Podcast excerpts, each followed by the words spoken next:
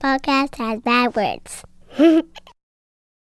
All right, we're here with Bobby Berk from BobbyBerk.com, from Queer Eye, from a bunch of other places. We got a lot to talk about today. We start off this with a little bit of a segment, Bobby, called More About Less, where we read something that's sort of a jump-off point. So I pulled something from your website about feng shui, because you actually, on your website, you have something for the first time that helped me. I'm allergic to sort of woo-woo, and as soon as I hear the term energy, I just look for the nearest exit. Yeah. I don't know a better word for energy. I was reading this with my wife Mariah, and I feel the same way. Like, but just want to say your article helped me appreciate feng shui. It was the first time I read an article about feng shui, and I was like, I actually totally get how feng shui can be appropriate. But the term energy, is there a better term for, what would you use, Josh, besides energy? Numinous, maybe. I'd say feeling, but Josh has no feelings. I kind of. My husband goes to this healer, like Reiki kind of thing, and he's a doctor. Yeah. And it's like his chi and his healing, and like I went once, and I'm just like laying there, I'm like, what the right? Like, there's nothing's happening. She's like, oh, I feel this, and I was like, I don't. But he like. And the funny thing is, like, he's not one of those people, but right. For some reason that he just totally believes and feels. And I'm all about the energy in your home, but the energy that you create. Okay. Yeah. My wife's the same way. We went to Sedona last year, and she had like, we had this all inclusive thing, and one of them, like, you got to pick what sort of, you know, I got a massage, and she got Reiki, and she came out of there like, she's not woo woo at all. She came out of there just crying, and I'm like, but one of our close friends, a medical doctor, Dr. Ryan Green, who's been on this podcast before, he does Reiki, and he does. He goes to Reiki. He doesn't perform it on people. Yeah. That's like a machine thing. That's not what she Reiki. It's like energy healing. Oh yeah, she just like moves her hands around you. It doesn't even touch or barely touches. Wow. It's not massage. Yeah, it's not, which is what I thought it was, because he's always like, oh yeah, but she's and I was like, this is not a massage. This is not a massage. It's an energy. It's an energy massage. Yeah. I've always been interested in it, but I'm the same way where when I hear the word Reiki now, I associate it with, you know, moving energy around, and I'm really scared of it. But I'm willing to try stuff out. But I'll tell you, right, what you helped me see with this feng shui article was how you are in charge of the energy you create in your home. And you have some very awesome tips on how to create good energy. And when I think of energy, again, I was talking to Mariah about this morning, I think of how a room makes me feel. And, you know, what is my initial thought? And I was thinking about you, Josh, because I'm like, even to say how a room makes you feel would not be in Josh's vernacular. But I was thinking about how your OCD-ness. So I know that you walk into a room and, like, you know, like, let's say I had these things over here during the show, like, it would freak Josh out. Oh, for sure. But that is affecting you, but that's affecting your energy. Like, that's making you feel disturbed. Yeah, and that is anxious energy. Yeah. So so maybe that's how you can look at, like, the OCD that you have. It is a feeling. Yeah. It's not an emotion, but it is a feeling. Like crystal energy. Right. That's why I don't believe there's energy everywhere. You know, sure. It's just not as kooky as you have to, as some people make it. Yeah. Right. And you took the kookiness out of it. Like, I don't believe in astrology, because I'm a Cancer, and they say, like, the three things that describe a Cancer is joyous, playful, and empathetic. Now, you couldn't find three worse words to describe me. Oh man, yeah. Some antonyms might work. It's like, hey, pick three words that don't describe Josh. You'd be like, joyous, playful, empathetic. Now, these are things I try to embody, because I know I'm really bad at them. But, like, they're not, like, I'm not naturally playful. Yeah. Ryan and I have really silly times, like. We've known each other since we were fat little fifth graders, right? His dad used to drag me into his van and read the Watchtower to me. It was much worse than it sounds. I don't know what to say. Well, I mean, talk about energy. So we So real quick, we were talking about before we started recording this Maximal episode about how I got paddled when I was 4 years old because I celebrated a birthday with a neighbor kid and my dad found out. So, I mean, he was very strict with who he could hang out with. So anyone who wasn't a Jehovah's Witness, they were called worldly. Yes. Yeah. Anybody that wasn't a Pentecostal Assemblies of God was in a cult. Catholics, Baptists, Jehovah's Witness were like a big cult. No doubt. So Josh was worldly, but in order to give him, you know, the non-worldly status, he had to have a Bible study. So then that way I could be like, oh no, I'm hanging out. I'm encouraging him. You know, he's studying the Bible, so I can hang out with him. So like Josh would so Josh would endure a Bible study once a week. It wasn't just me; it was my brother. So Jerome too. My brother Jerome, he's black, and when we were 14, I looked like a 14-year-old. He looked like 30-year-old Denzel Washington. And so, like, the strangest thing, Ryan's dad, who surprisingly looks a lot like Ryan but with shorter hair now. So imagine if Ryan had like two 14-year-olds in his van. Right? It would look rather suspicious. Anyway, we've got this article about feng shui. So this leads us into feng shui. So the title of it, we'll put a link to this in the show notes as well. Bobby breaks it down. What is feng shui and how can you incorporate it into your space? I'm just going to read a little bit and then Bobby, feel free to interject here. There are countless ways to improve your home. From a few new pillows to a full-on makeover, we've seen and done them all. But have you ever thought about how you can improve the energy and harmony of your home? Look no further than feng shui. You may have heard the term before, but or have some idea of what it entails, but what exactly is feng shui? It's a centuries-old practice originated in China that is all about how energy flows through the space and how to be in harmony with the principles of the natural world. Feng shui means wind. Feng means wind and shui means water in Chinese, the two natural elements that circulate everywhere on Earth. The orientation of a space, whether it's a location of a building, a floor plan, or furniture placement, determines how energy called qi moves through it, with some arrangements being more favorable and others blocking the natural energy movement. And you go on to say, now with that history lesson out of the way, you're ready to put it into practice. And here are 5 ways to make feng shui work for you. I'm going to talk about a few of these here. The first one is engage with your entryways. In order to attract energy into your home, it's important to have a welcoming front door. It's also believed to be where new opportunities will enter, so making your door look good can also benefit you personally. Here are a few easy ways to upgrade your entry and welcome in good energy. Number 1, if your door squeaks, gets stuck, or doesn't open, fix it. Energy doesn't want to deal with that annoyance. So it's funny, when I hear energy in the entryway, what I think of is when you walk into someone's house, like, that is the first thing you see, and it's going to initiate. It's going to set the tone for the rest of your house. So, you know, I don't really think about like ghosts floating around. Yeah.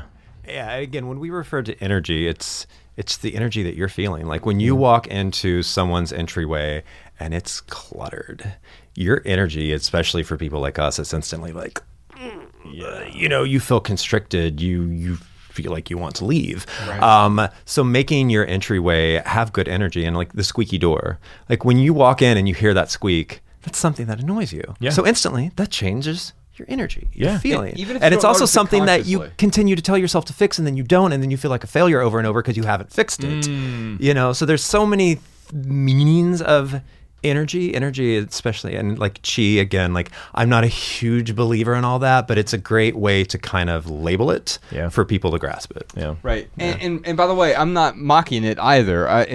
I'm simply, and in fact, as Ryan said earlier, I'm open to all of these things because I believe there are a lot of unexplainable or supernatural phenomena that exist. What they are specifically, I don't know, because we're not able to quantify them. So we use language to try to approximate it. Yeah. And so we talk about energy, or we talk about qi. The next one here is place plants with rounded leaves in your entryway. Plants with pointy leaves are thought to feel uninviting and less welcoming to good energy. And so, for example, my balcony has like cactus and things with pointy leaves, but in the intro we don't have something that has point. I never thought of that as like being good feng shui, but apparently it is. You know, and also I think like old school feng shui is also just like common sense. You know, yeah. Again, it's like Christianity. They set these rules to, you know, that this is how you be a good person, but a lot of it was just like, oh, this is how you be a good person. Yeah, right. You know, it's not necessarily a religion. Yeah. It's just, this is how you be a good person. God or no God, yeah, this is how you can be considered exactly. Respectful. And like, you know, I never thought I'd use Christianity as a good example. But with like feng shui, it's like, this is common sense of how you make a space. Like if you have a bunch of pointy plants in your entryway, when you're coming in, you're poking yourself. When you're bending down to take your shoes off, you're stabbing yourself in the head. Mm-hmm. You know, friends that are coming over that aren't used to where they are, like poking themselves in the elbow, and that's instantly just bad energy. So it's kind of also just common sense. Right. Yeah. You know, with nice, wrapped in a nice energy blanket. It's so funny. There's this plant right outside of the elevator on our floor. In fact, there's a same plant on every single floor. Yeah, Jordan experienced this yesterday. You walk off the elevator, and it's got these like, not only are they pointy leaves, but they're like little spiky leaves.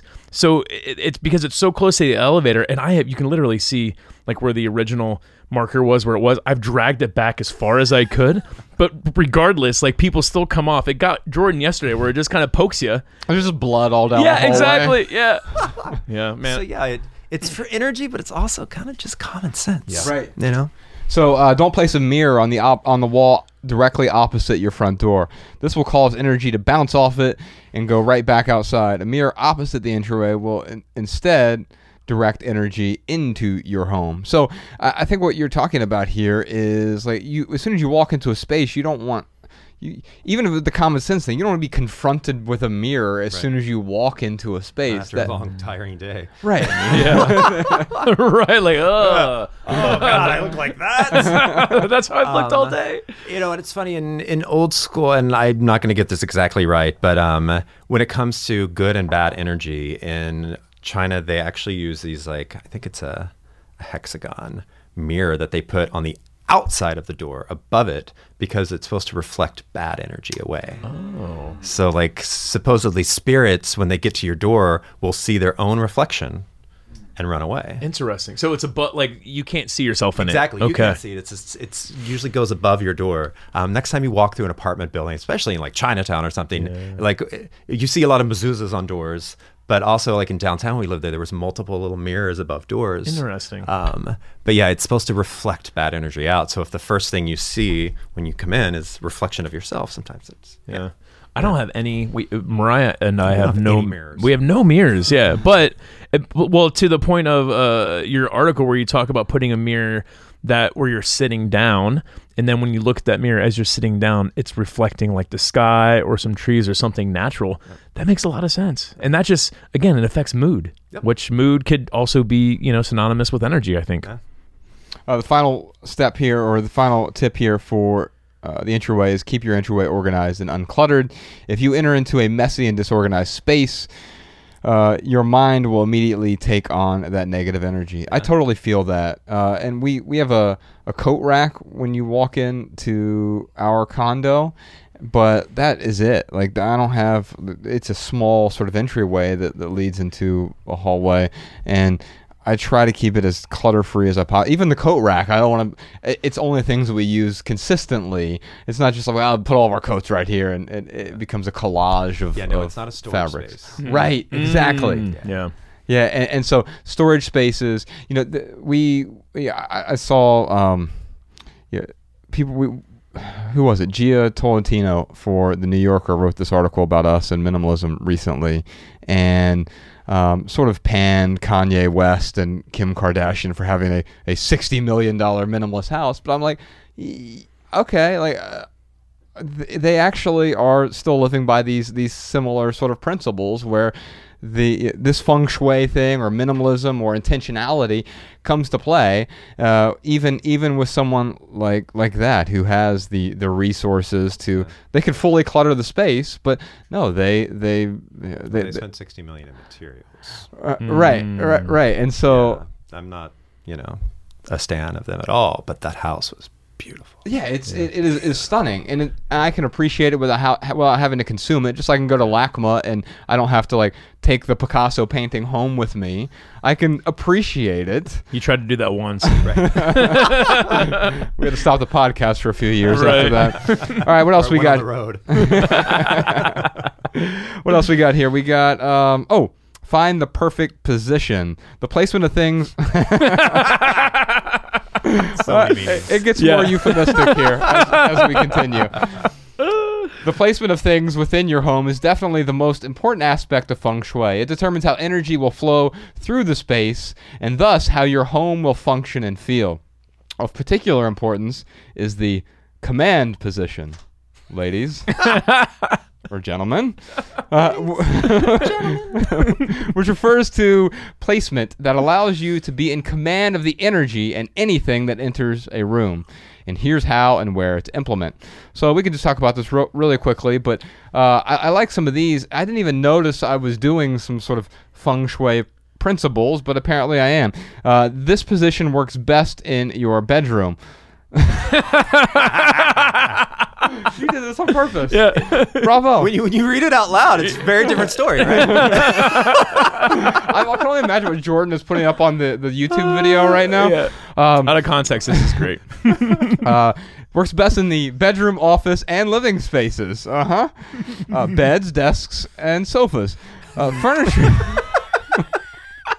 Furniture should be facing the door, okay, without being directly in line with the door. There should be open space on both sides of a piece of furniture to allow the flow of energy and all around you.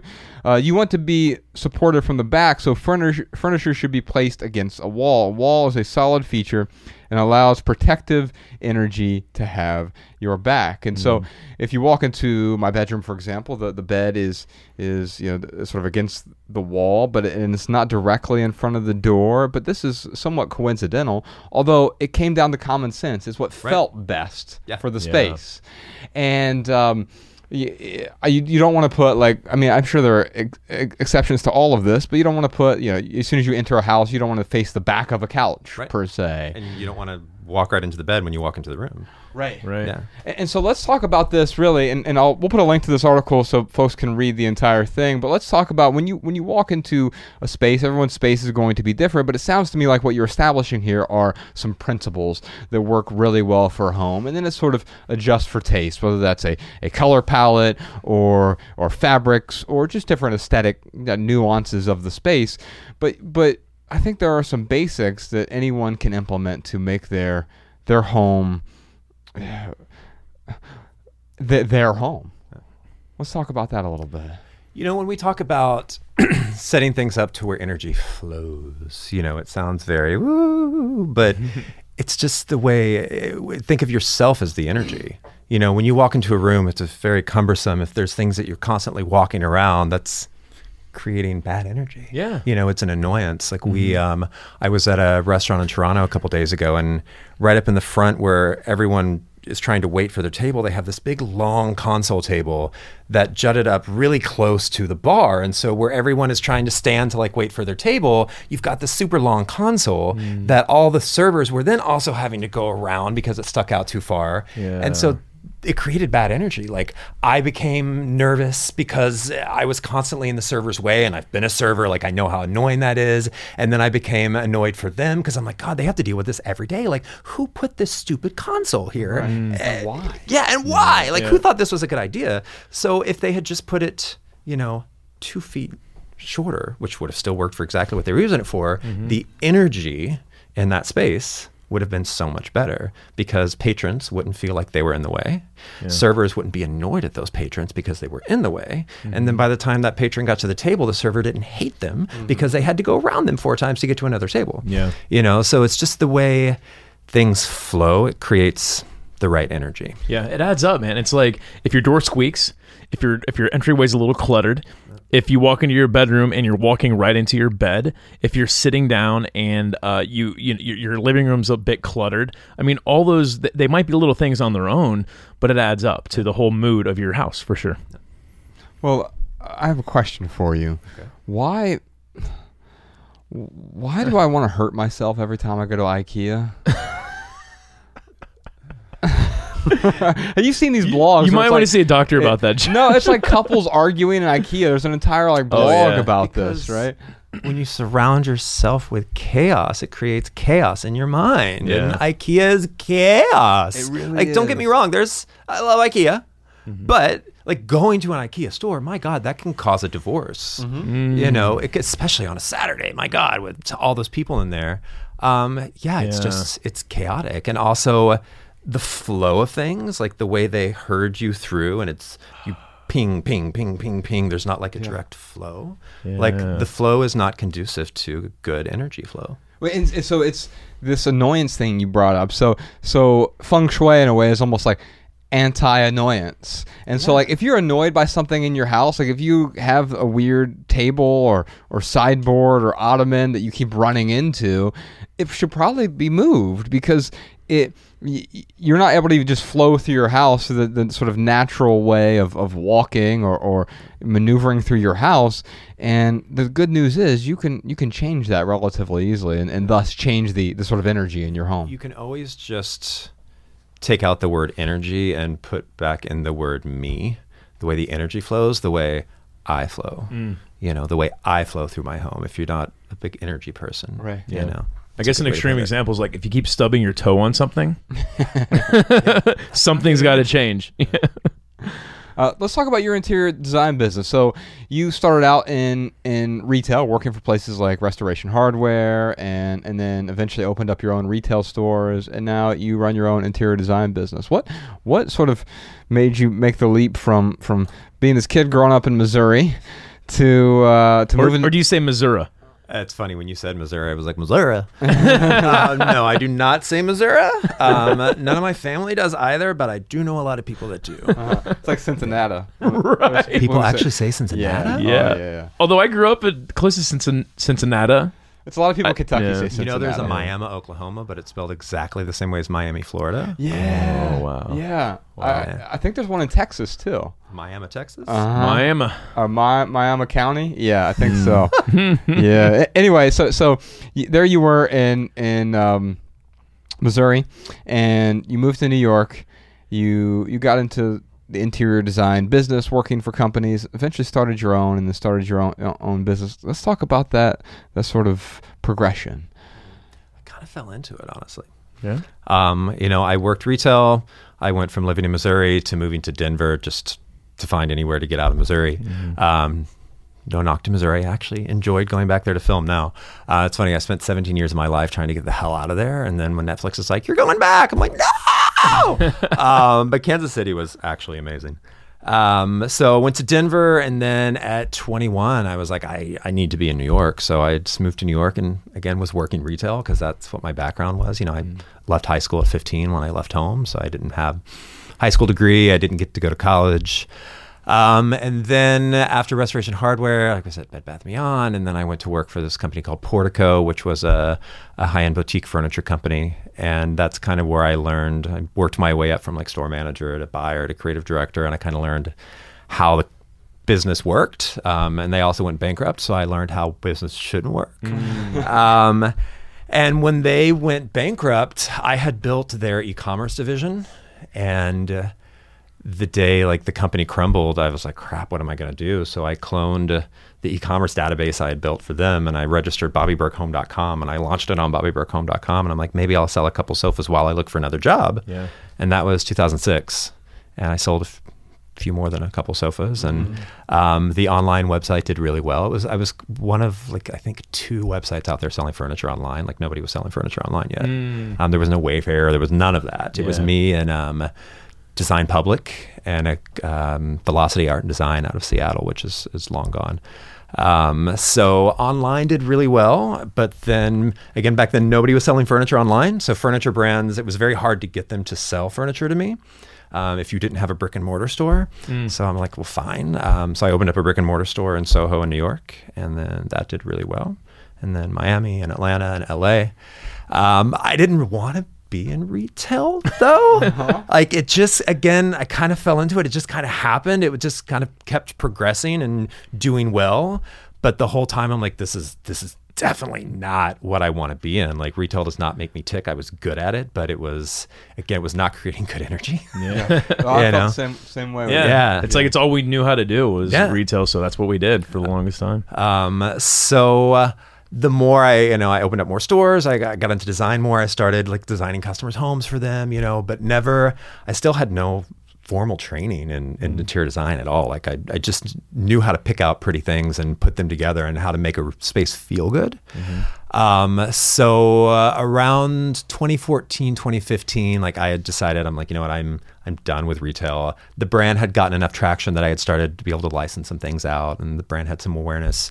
So as leases were up, I started closing stores and focusing more just on design. And Builder Magazine contacted me in 2014 saying, hey, we had this PR company do all this research about who like the biggest millennial designer is, and they said you. And I was like, well, in my mind, I'm like, that's funny because I'm technically not even a designer.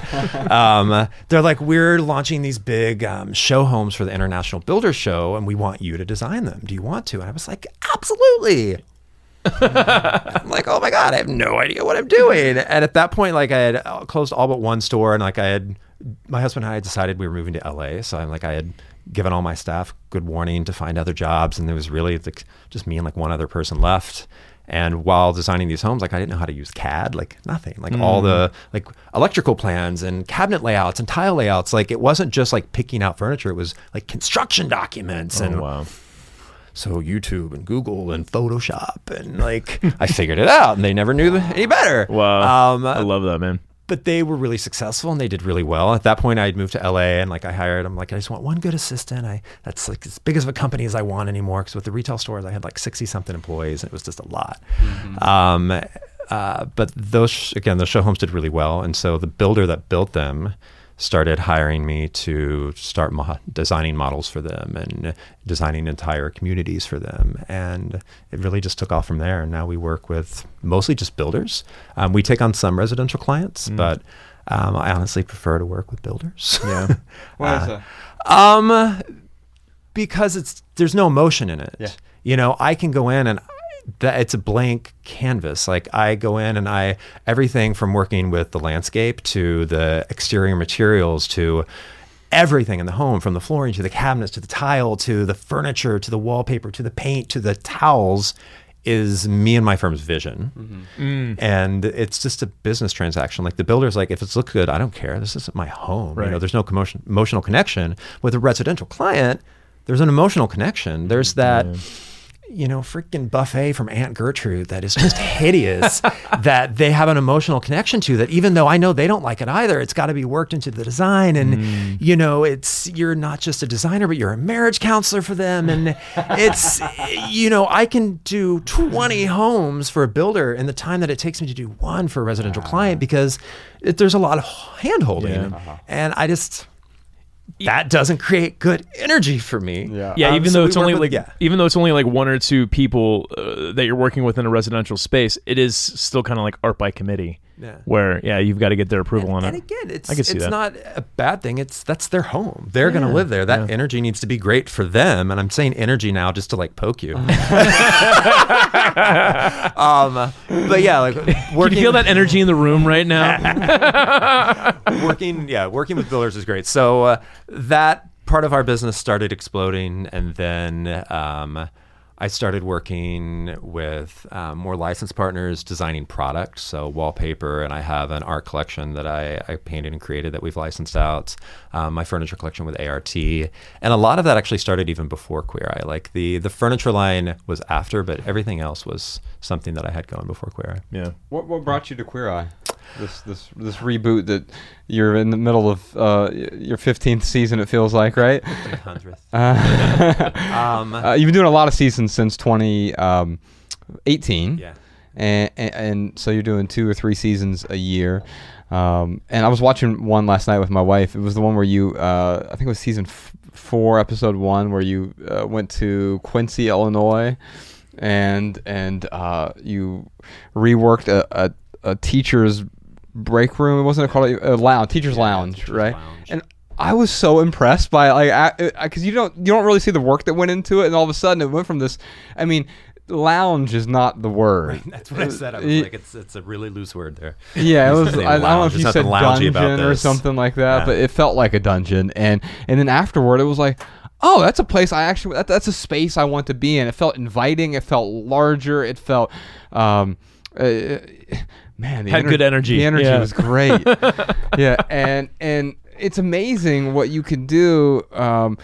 And before, simple isn't always better, because it was simpler before, but like it was like some throwaway furniture, basically. Yeah. It was sad. Mm-hmm. Again, when you walk in and the space is sad, you feel sad. Yeah. And there was something about lighting too in that space, and how much of a role that played. You went from these like terrible sort of fluorescent panel lights to it felt inviting and warm. Lighting's a huge aspect of space.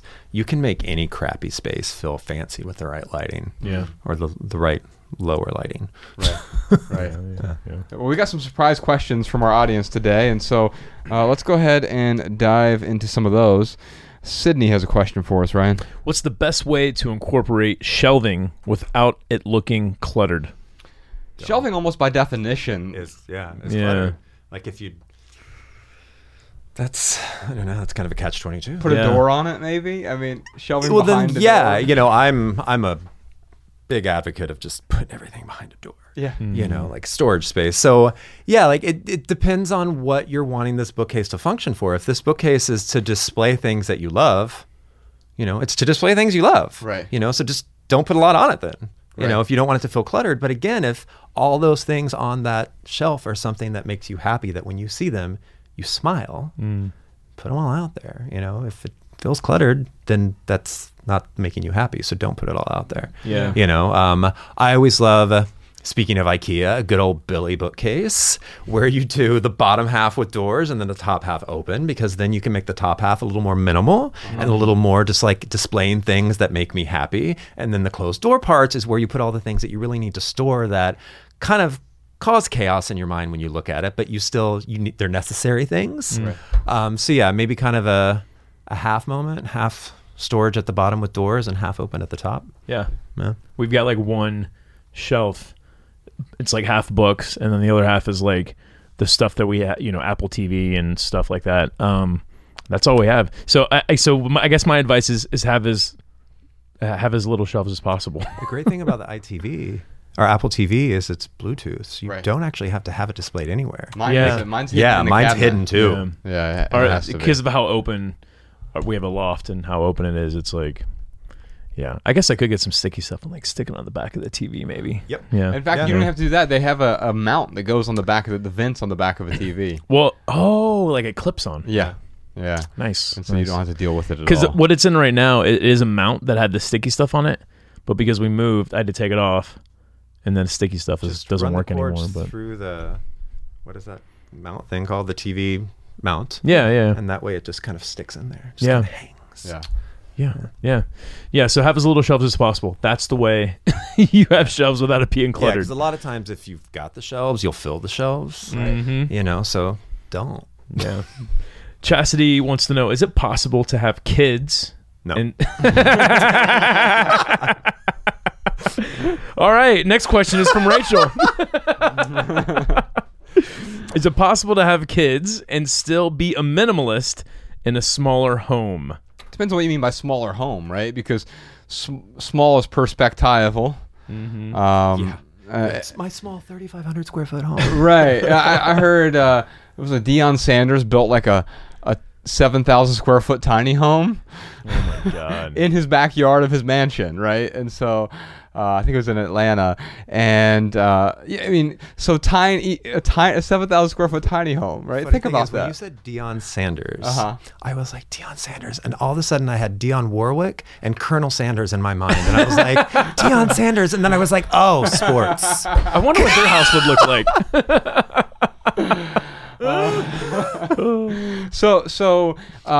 A smaller home. I don't want too small of a home, but I mean, we live in a condo, and I don't know how many square feet it is. It's relatively small. The balcony's big, but man, it's probably 1,000 square feet, and there's three of us there. It's not too small. 2.5.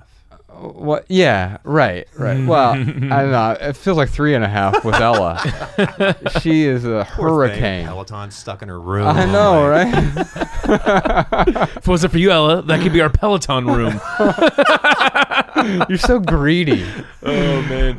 Yeah, and so... I mean, I think it kind of depends. Is it, so first off, is it possible to be a minimalist with kids? Yes, certainly. Sure. Functional storage. Yeah. Yes. And it's possible to be a minimalist with kids if you train them right. Train them to put their stuff away. Right. You know, there's been multiple episodes of Queer Eye where we walk in and they have kids and the stuff is just everywhere. And you, when you walk in, you're not like, oh, you know, Bobby and Dewey lives here. You're like, oh, kids. This is a kid's home. Yeah. You know what? And in these homes, I always, like with the storage, it was kind of the whole like half open, half closed thing. The lower half, 3 feet below, is for the kids because that's kind of their space anyways. They're tiny people, you know, and 3 feet, 4 feet and above, that's where your stuff is. Yeah. So make the bookcases closed on the bottom and they're responsible for putting their stuff away. Yeah. And I think it was my creative director, Brady, who was telling us the other day that when he grew up, when he didn't put his stuff away, his dad would take it away and then his siblings and him would have to buy it back. Oh, wow. Yeah. So if they're like, put your stuff away. And if they didn't, his dad would take it and he'd be like, you know, where's my favorite shirt? And he's like, gotta buy it back. I love that. Yeah, and so they would have to do chores to make money to buy it back. And then the next time they'd be like, oh, I'm gonna put this away because I don't want to have to buy it back. Yeah. That is such a good idea. Well, what I'm hearing you say is like, you gotta help your kids create boundaries. And when you have a small house, like you have a certain set of boundaries that you have to adapt to. Right.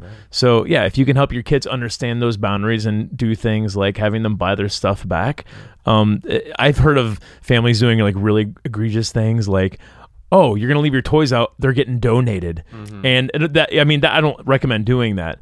Or do it. Yeah. See what happens. Yeah. Yeah. I mean, it's not the worst thing. What's the stat that the average kid has almost 300 toys, but plays with only 12 daily. Mm. And so sometimes like the problem is that you have too many.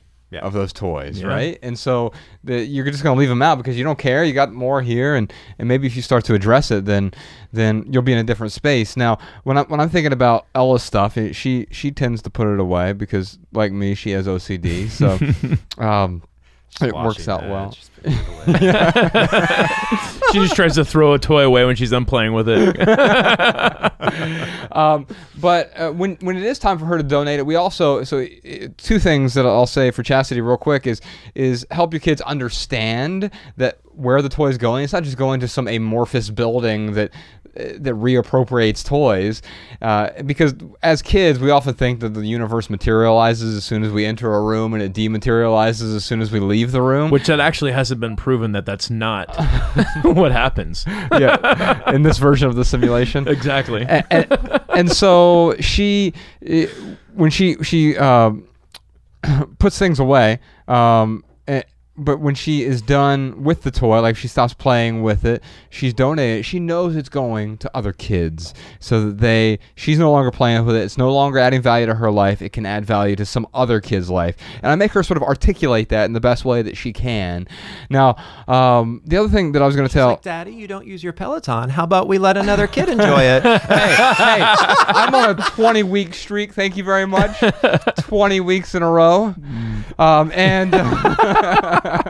you want to share your Peloton username with our Patreon audience and they can join you? Follow me on Peloton? Yeah. No. I guarantee it's Jay Millburn. Anyway. It's not. Anyway. Jay Millburn, OC. Right.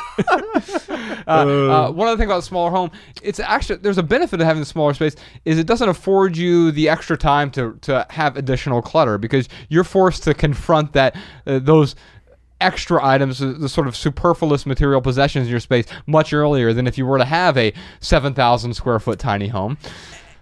Even like closets, like especially, you know, I was talking about how homes have kind of gotten smaller. Like we were putting these massive closets, and now people more our age are like, wait a minute, I don't need a big closet. Like I'm not, like my mom still has dresses that she's had since I was little. She doesn't wear them anymore, but she still just has them because she had the space for it. So like with me, I have a decent sized closet, but it's not big enough to, especially like with all the wardrobe that we get on when we're filming the show, like I can't just keep it. So every season when we wrap, I come home and I completely clean out my closet and either donate the stuff from that season that I didn't love or stuff from before. And like, I usually just end up with a rack of black t-shirts. Classic. Yeah. You know, so just getting rid of it. Yeah. You know, teaching your kids that they don't need tons of toys, you know, and teaching them to be able to let go, and that it actually makes them feel better to let go of it and let another kid get some happiness out of it. Yeah. I mean, what a great lesson just for kids, you know, going into adulthood. I mean, it's, yeah. I mean, I know adults who got everything they wanted when they wanted it, and they're not very pleasant adults to be around. Yeah. They do lots of cocaine. It's the only reason why I hang around them.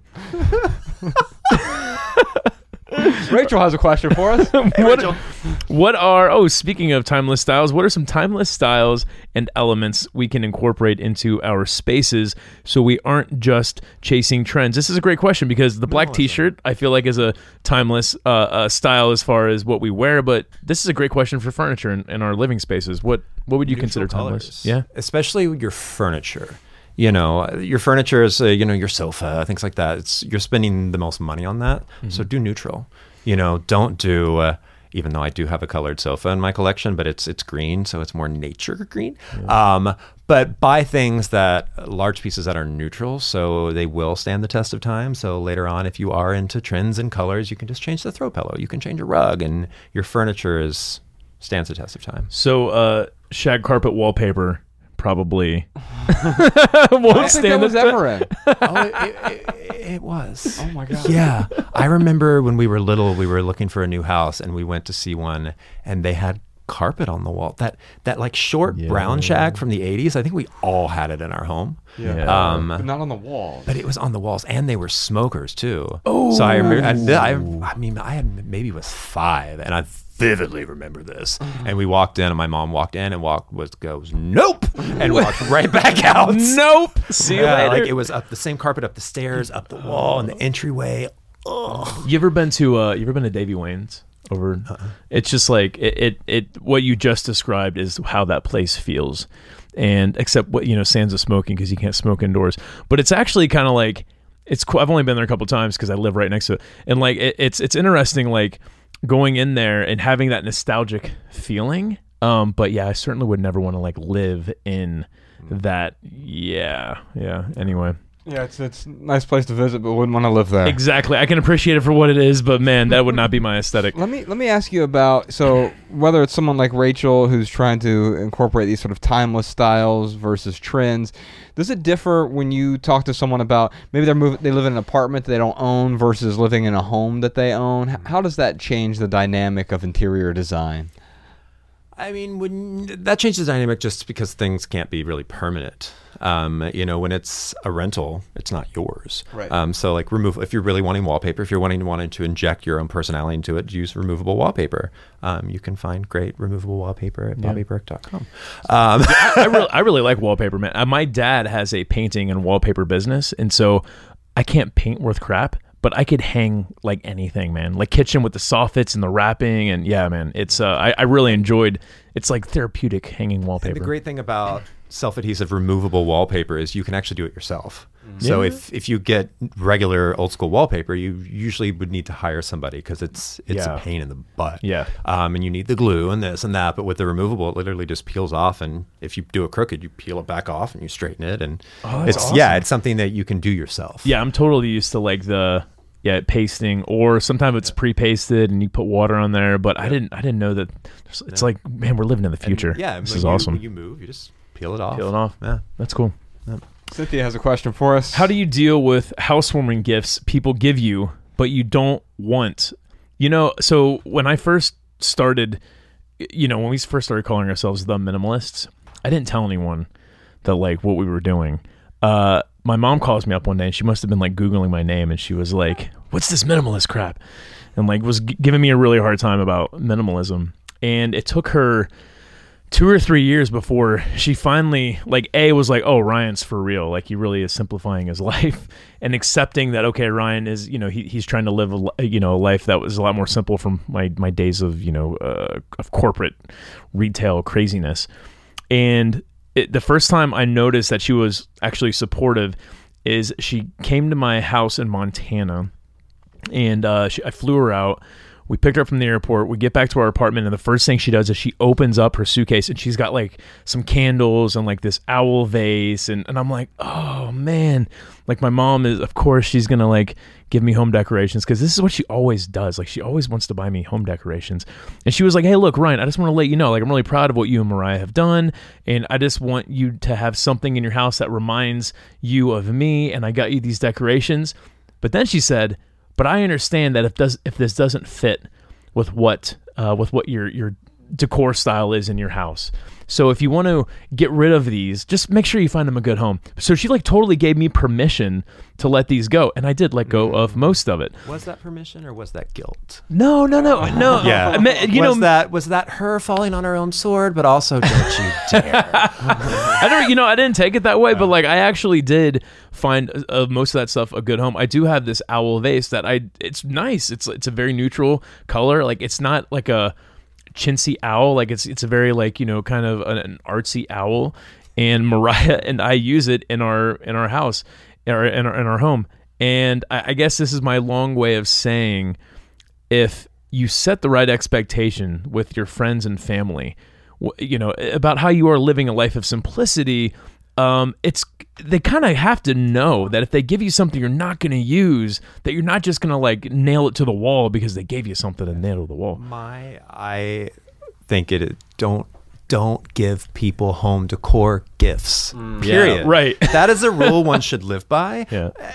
Because home decor is so personal. Even if you're Bobby Berk, don't give them home decor gifts. Yeah, I don't. Like, maybe, you know, everyone can always use a candle. You know, a candle is a good housewarming gift. You know, people use candles. Fresh flowers, that's a good... Yeah, but home decor is so personal. Unless you're like their best friend that knows them so well, just don't do it. Because you're going to give them this thing, and probably 9.5 times out of 10, they're really not going to like it, but they're going to feel obligated. And there are pieces in our home that people have given us that are in a cabinet, but when they come over, like I always pull it out because I feel like I should, but I hate it. You know, so just don't do that to your friends. Yeah. Don't give them home decor. It's just, you know, if you really want, if they're moving into a new home and you want to help them out to get them something, get them a gift card. Like if you know they like have a favorite home store, get them a gift card. Yeah. You know, so they know that you thought about them,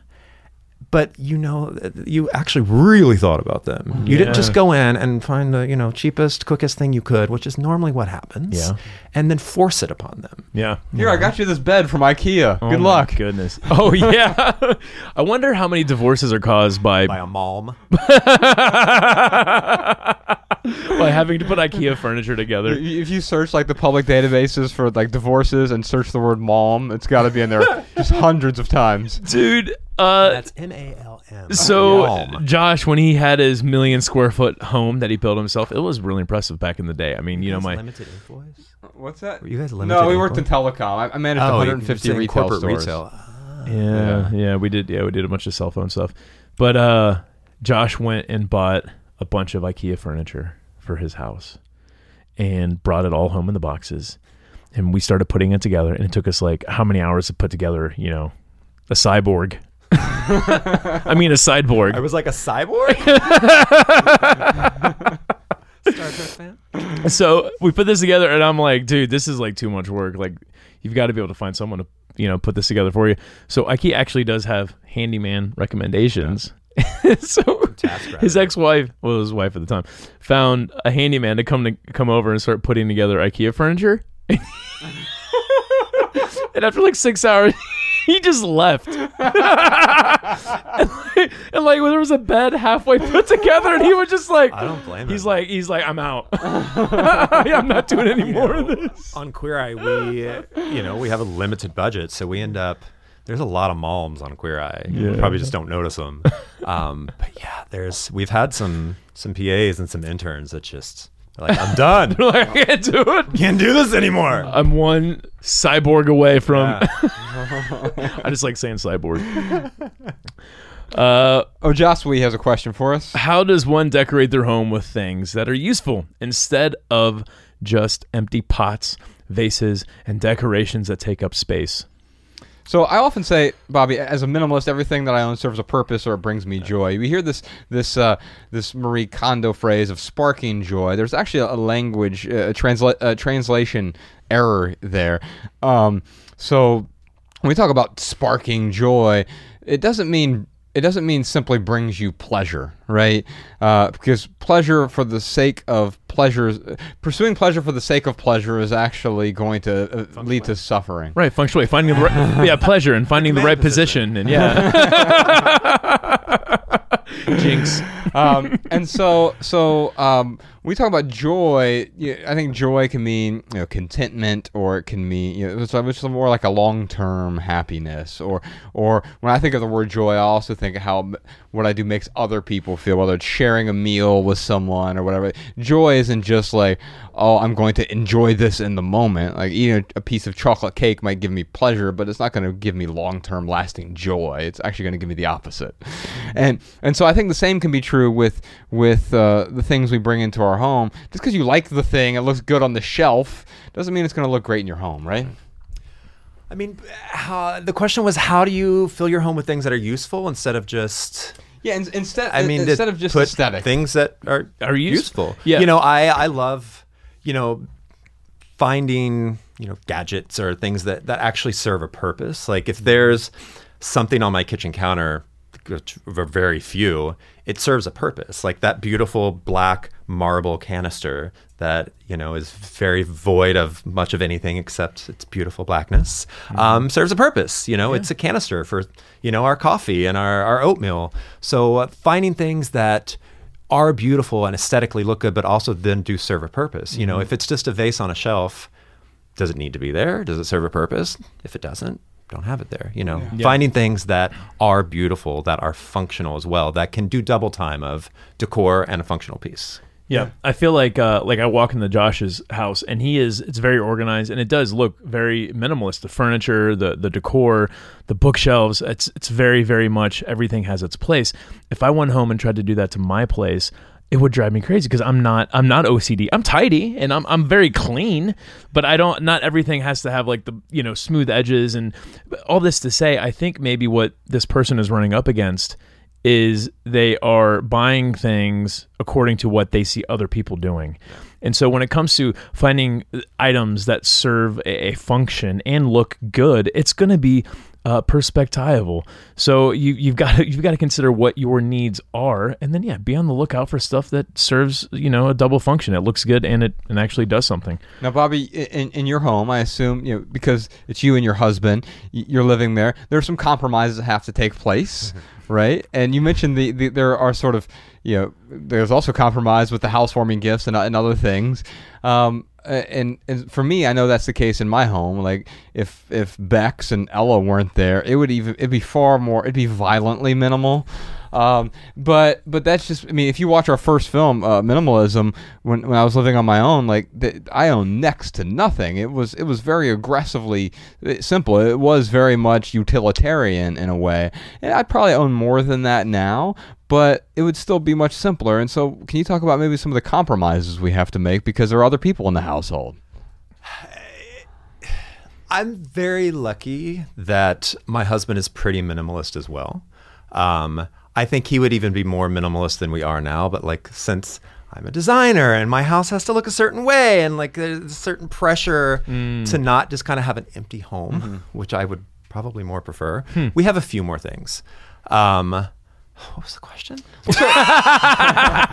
Compromises. Right. Compromises. And I would actually say the same thing about my wife is also very minimalist, but it's just like I'm farther on the spectrum in terms of simplicity. Yeah. So, where there still are when I like, I'm more of a minimalist with aesthetics. Like I don't like seeing a lot of things where he's more of a minimalist where it's just functional. Like I don't need to see pretty things. Just if that blender is functional, so I want that on the counter. Where I'm like that blender is functional, but it needs to be in the drawer, and that just beautiful single canister needs to be on the counter, and that's it. This has come up a couple times, the blender, and I did an Instagram story the other day. I was we had a Dr. Paul Saladino, he's a carnivore guy, and he talked to me into doing these like raw liver shooters, which is a completely different conversation. But there's a Vitamix on our counter, and I cannot tell you how many people gave me shit. They're like, look at that clutter on your counter, because it was like a Vitamix and then like the coffee grinder. Anyway, so I mean, apparently I need to like stick that in a drawer somewhere. That's what I do. I've given up hide on mine. It just keeps taking it back out. So finally, I've stopped. And also, sadly, I'm like never home anyway. So that's the compromise. Yeah, there's the compromise is that, you know what, I'm rarely home, so there's things around the house that drive me insane that they're out, but I'm just like, I'm not home. Yeah, this functions for him, and also like he loves stacks of mail. Oh, wow. Like, and he used to always say when we lived in a condo, and he's like, well, if I had an office, if I had my space to put it, there wouldn't, because there'll be a little stack of mail on the dining table, and then there's a stack of mail on the counter, and then there's a stack of mail on the coffee table. And I'm like, all these stacks, a stack here, and a stack there, here a stack, there a stack, everywhere a stack. And that's like his one like weird, not minimalist thing of his, that he can't get rid of mail. Yeah. Oh, wow. And so I'll collect all those stacks and I'll go put it in the office that he now has at home. Uh-huh. And he still is just stacks. Yeah. But my compromise is that I don't throw it all away. Yeah. Kind of I remember years ago I had a loft. You have to buy it back. I had a loft in Brooklyn, good. And a friend came over. I just met her, and she walked in and she goes, "Where's all your shit?" And I was like, "What do you mean?" And she's like, "Where's your shit?" She's like, "Do you live here?" And I'm like, "Yeah." I'm like, there's like a book on the coffee table, and that there's a pan, I'm like, what? She's like, "No, like, where's your mail?" And I'm like, "There's a drawer. Like, if there's something I need to keep, like, there's a drawer for it. It has to have its space." Yes. And my husband's like, "Oh, well, if it's not out there, I don't think about it." I'm like, "Well, I bought you this beautiful credenza in the office with all these little mail slots. I'm like, use them, right? And then I slide the door closed." He used to always like. I grew up. My mom was very much that type of person. Like, if anyone was coming over, which was a rare thing, it's like, clean up the house, put everything away. Like, where he grew up in a very functional home. Like, he grew up very Vietnamese. Like, not like dirty by any means, but just like the kitchen. The kitchen is where you cook. The kitchen is where you eat. The counters are packed with food because there's a huge family that lives here and they cook 3 meals a day. And why would you put it in all these cabinets where this is where you use it? And in the dining room, there's bookcases filled with food because you use it. And I'm like, no. And so it took years to kind of get him out of that thought process of, if I use it, why would I not have it out? I use it. I'm like, no, you use it and you put it away. Put it away. Yes. Yeah. That's we got a question here from Lou. What the hell should I do with all this stationery and paperwork in my small apartment? I'm a primary teacher, and I have a lot of it. So, small apartment. Credenza. I mean, you need to find a place for it, right? Yeah, the right storage. Not to go back to IKEA again, but get some Billy bookcases. Yeah. They're super cheap. You can get the one with the doors, and then you get the mail organizer things, and you have slots, and you get a label maker, and you label the things, and if you don't need it, get rid of it. Like, a lot of times we think we need something and we really think about the fact that, wait a minute, am I ever going to look at this again? Like, this piece of mail that's so important. I'm like, okay. As soon as you say that out loud, you realize how absurd it is. Yeah. Like, oh, this is an important form. I'm going to need it.